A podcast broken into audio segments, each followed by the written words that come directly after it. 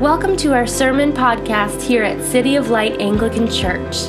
We are a new church in Aurora, Illinois, finding a new day in Jesus. We want to see the light of Jesus rise and shine in our hearts, in our homes, and in our neighborhoods. Thanks for joining us for today's message.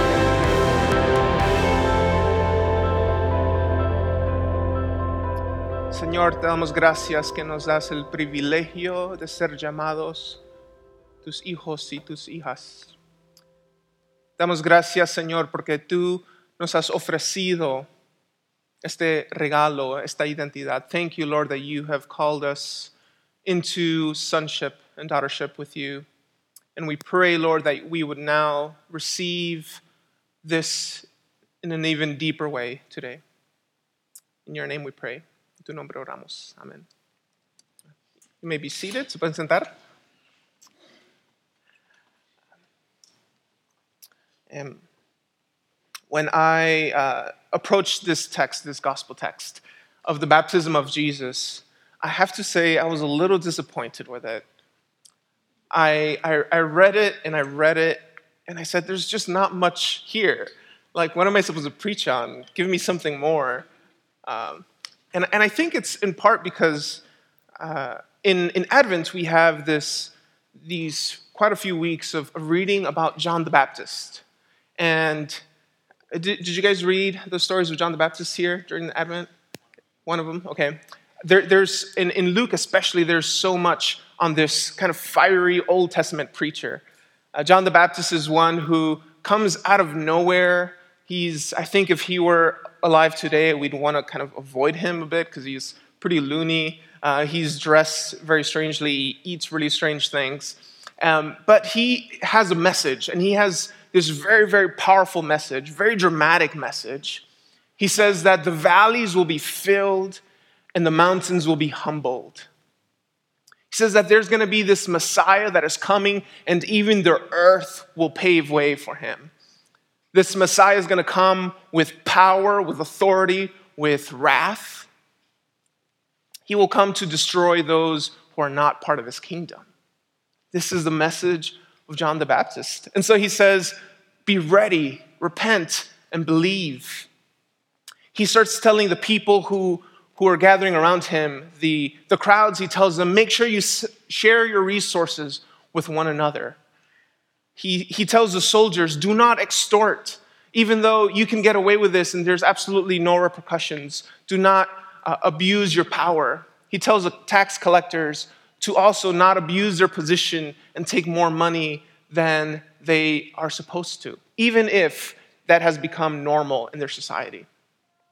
He's calling people to change the patterns of their lives, to change the directions of, of their choice making. He says, because there's this Messiah who's going to come with full power and authority to destroy all those who oppose him.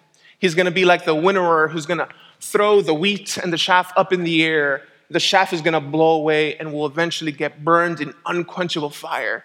And the wheat, those who do follow him, will be preserved.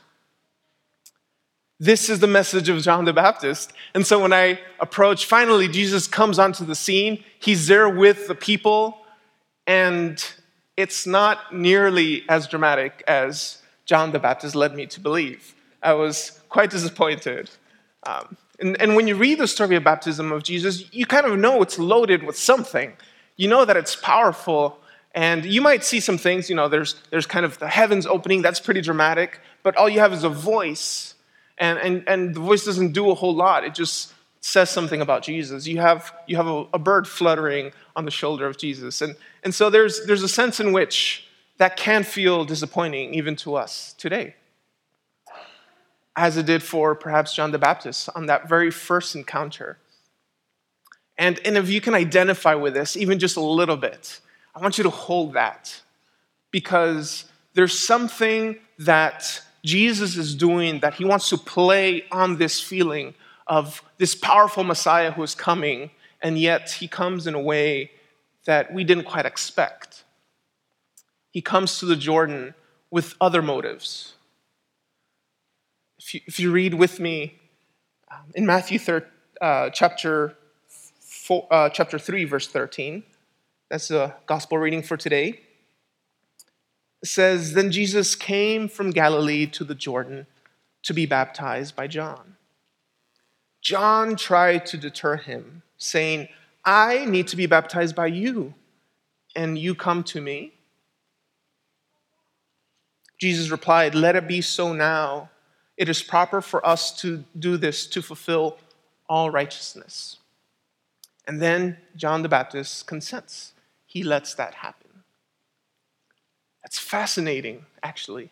John the Baptist, for a second, even if it's just for a little bit, uh, resists Jesus. He resists the, the way that Jesus approaches him. Because John the Baptist has the same narrative that he's been preaching, and there, his narrative is true. His story about who Jesus is is absolutely true. But Jesus, first, before stepping into that full authority and power, he comes humbly first.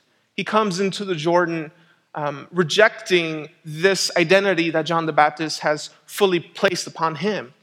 Um, John the Baptist expects Jesus to come with that power and authority, kind of blazing in with, with that, such that it would make sense that the inferior prophet, John the Baptist, would, would kind of do the honor of being baptized by this uh, superior leader, by, by the, the Messiah who's coming, uh, who, John the Baptist, for whom has been preparing the way. And so that makes sense. I think it even makes sense to us that Jesus finally come, and so his, the ministry of John the Baptist is submitted uh, to the ministry of Jesus. But Jesus says, no, not like that. And, and the world, I think, casts a lot of identities and, and, narratives upon Jesus. And I think it's, it's pretty easy for us to, to name a few of those. I, I think that when you go outside the walls of the church, it's pretty easy for people to, to connect Jesus to maybe fundamentalism a, a kind of belief that if we just do things act perfectly well in every way, morally speaking, then God would approve of us. And, and that is what we have to maintain primarily. And that Jesus is somehow connected into this kind of, of, of rigid morality. Uh, it could be political scandal. It could be uh, people, perhaps with a more Eastern bent, uh, see Jesus as a, as a enlightened guru who has much to offer, much tranquility and peace to offer the world.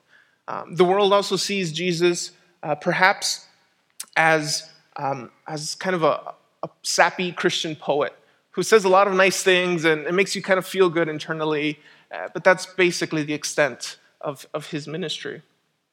So the world casts a lot of ideas on who this Jesus is, and Jesus himself does not take those upon himself. But I think we within the church also tend to, to do what John the Baptist is doing and cast certain um, aspects of Jesus' ministry and, and let that be the full picture. Um, I think it's, it's pretty clear to see that in, in the political world um, when on, on uh, those, uh, those on the, I guess this is my left, so I'll go over here. Those on the left might say Jesus is kind of the thrust for um, for social justice. He is the reason why we're out there in political activism, and that in some ways the gospel is much closer to socialism. And so you might have people on, on this side talking about those things about Jesus, and then you have people on this right that say that no, Jesus actually came for freedom and liberty and came to free us from tyranny and, and honors our free will. And so um, the kinds of political structures that you're espousing are, are tyrannical toward us. They're um, kind of putting things, taxes on us, and, and uh, affecting actually the gospel, um, the capacity to share the gospel. And so you have these different polarities, you have different people saying different things about Jesus, even within the church. And I'm not here to say one or, or the other is right or wrong. Um, but what I am trying to say is that Jesus takes these and they just slide right off. Because Jesus is not interested in playing our games and playing our politics. Jesus had a different vision. We absolutely love power and authority. It's something that, that moves us. And I think it's, it's most highlighted by the fact that the Marvel movies are the only ones that are uh, make, breaking the box office these days.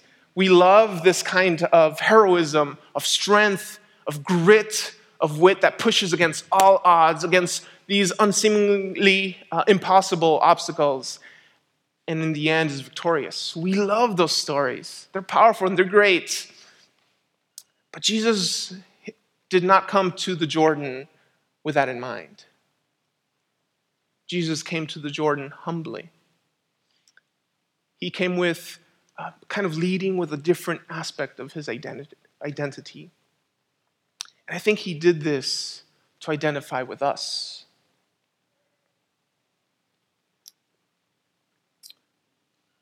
Jesus replied, Let it be so now. It is proper for us to do this to fulfill all righteousness. See, Jesus is actually coming in obedience. He's coming to identify with us because we also need to obey the Lord. He's coming to identify with us in our vulnerability, in our need for repentance, to show us the way to the Father. Jesus was telling John, Yes, I know you want this power, you want this authority, you want to see it because you are vulnerable, because you are easily defeated. This is our story. We are vulnerable. We are easily defeated, easily tired. But Jesus say, No, let me do this my way. Let me pursue humility. That even though I do not need this repentance, I will submit under this authority, under John the Baptist, under his ministry of repentance. Let me enter into vulnerability so that I can display um, the, the kind of humility that happens when great power is relinquished.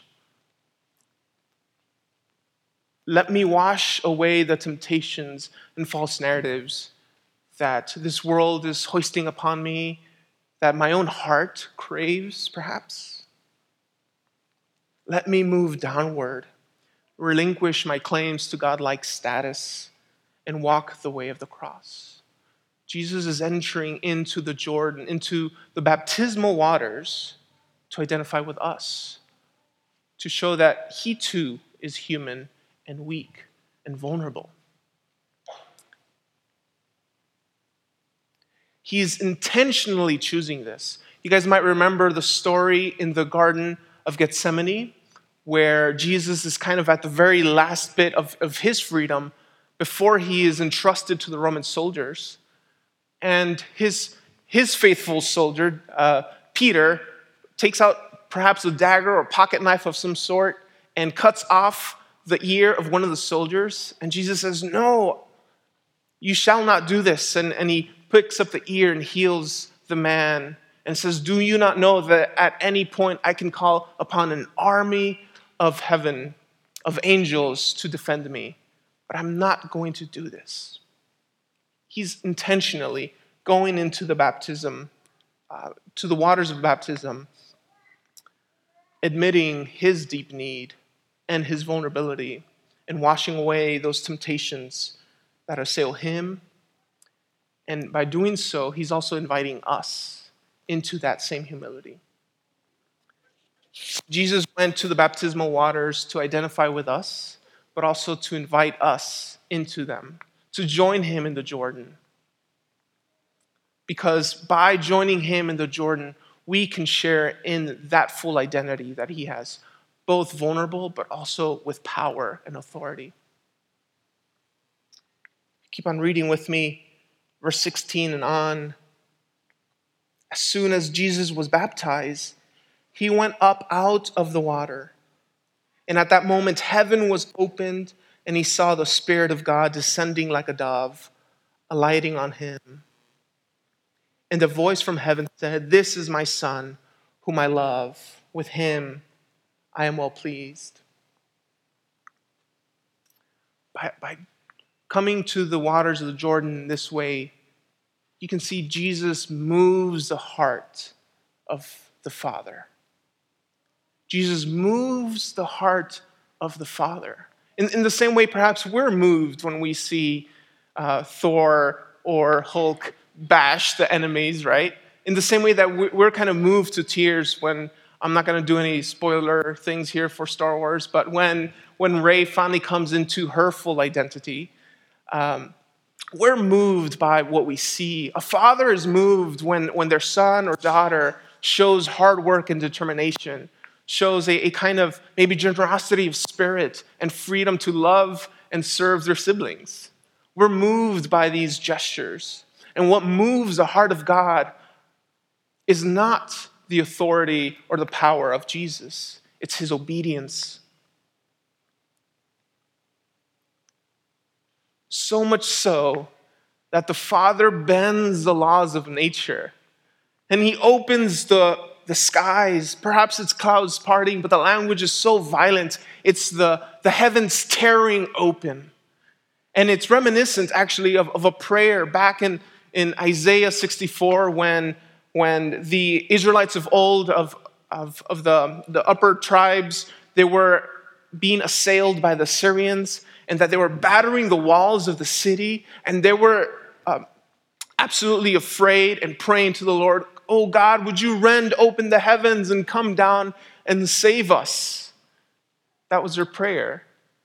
Bring your salvation and of course, they were defeated. They were utterly defeated. But here, God is remembering that prayer and says, I will now pour forth my salvation. The heavens gape, and the Son is raised up from the water. And at that point, the rift between heaven and earth are healed once more because of the absolute love of the Father for his obedient Son. On a cosmic level, the earth and heavens are healed because of this obedience. And as the Son moves up from the water and the Father comes down from above in the, in the form of the Holy Spirit and the dove, they're all united. And we see this Trinitarian love, this full love of the Father loving the Son through the Holy Spirit. And the fact that it's a dove also indicates to us that the, the flood waters of wrath have fully receded. There's land for the, for the dove to land upon. And you hear this voice, the voice of the Father, who utters these uh, precious words, the most precious words that any creature of God will ever, ever hear. You are my son. You are my daughter. You are utterly, utterly loved. You are my absolute pleasure.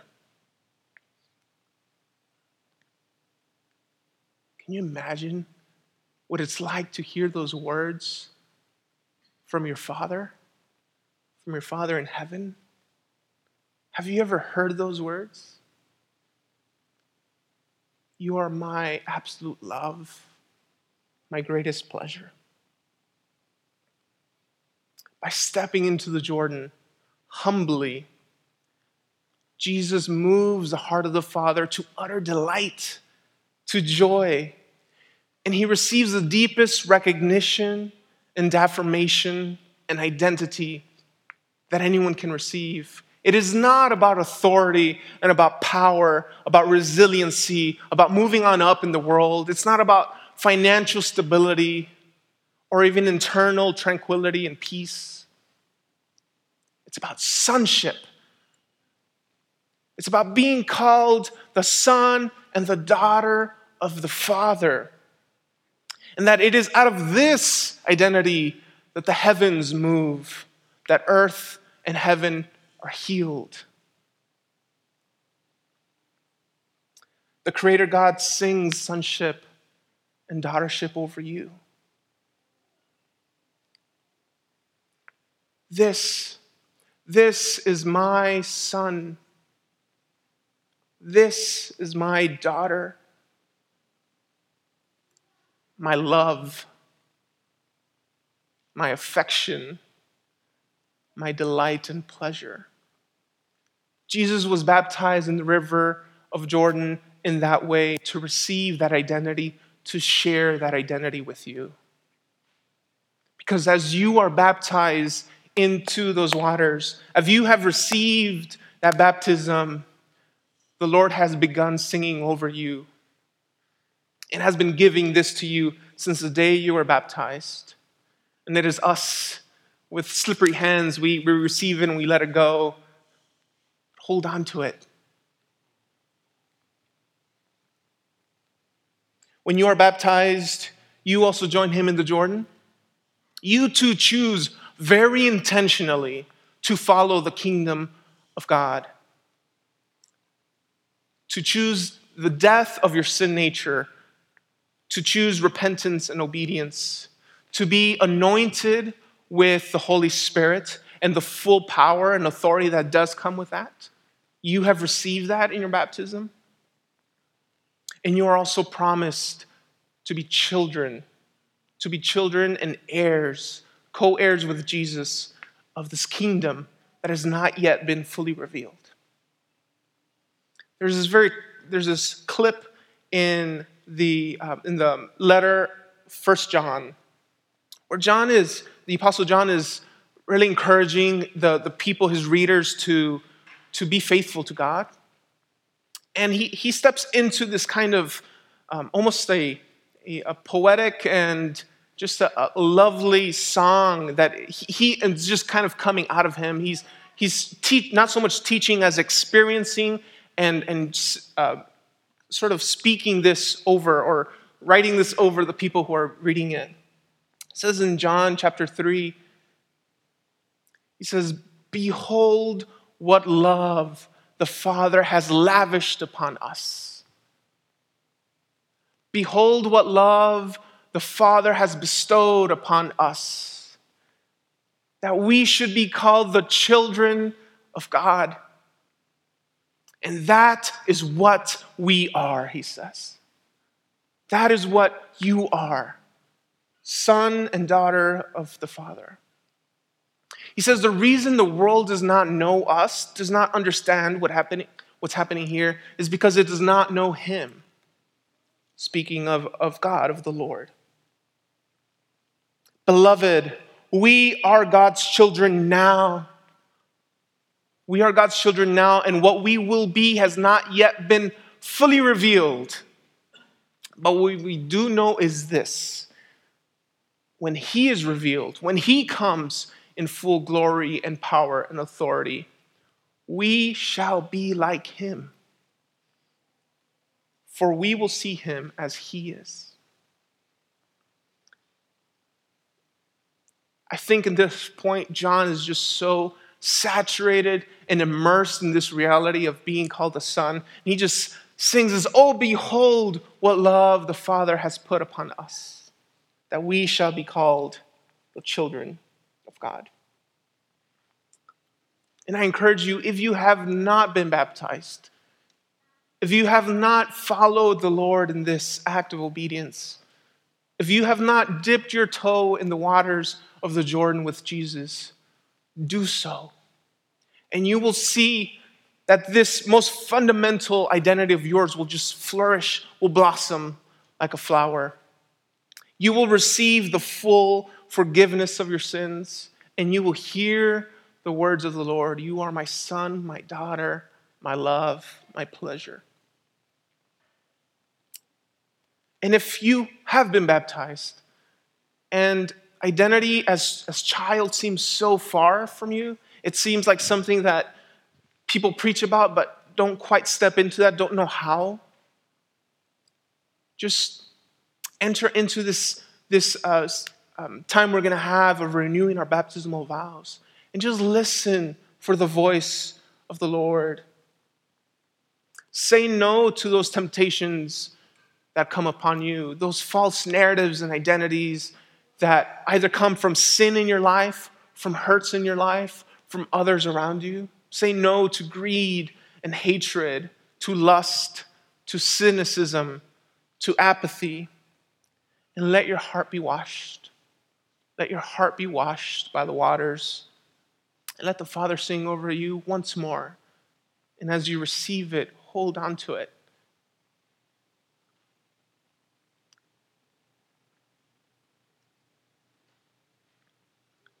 It is not easy to receive those words.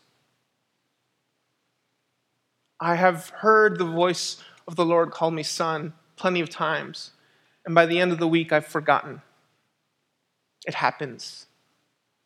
But the more we return to that, the more frequently we return to that, our hearts will be washed clean. And we will know without a shadow of a doubt that the Lord will rupture heaven and earth. He will come to save us, He will come to be with us, and He will do anything to be close to the son and the daughter He loves. Let's pray.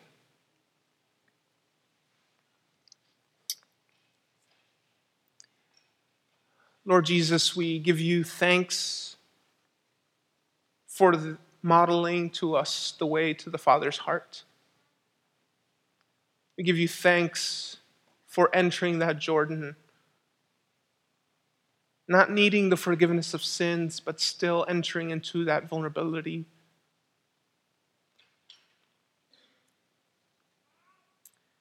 And we thank you for inviting us in. Thank you for inviting us to the water's edge. And we pray now, Lord Jesus, that you would sing over us, that you would wash our hearts, wash away the filth and the stains of this world. And we ask, Lord Jesus, to hear your voice Father, would you sing over us and remind us once more of this truth that is so hard for us to hold on to and to grasp?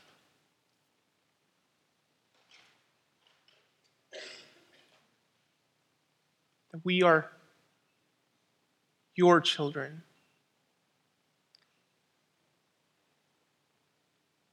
The Lord says, You are my son. You are my daughter.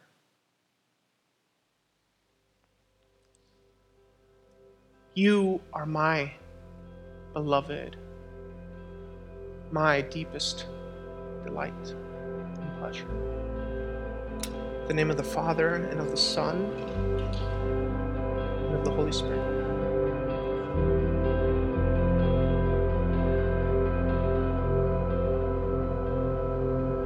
Thanks for listening to this podcast from City of Light Anglican Church. We'd love to hear from you. You can find us online at cityoflightanglican.org. And now, may the light of Jesus scatter the darkness from before your path.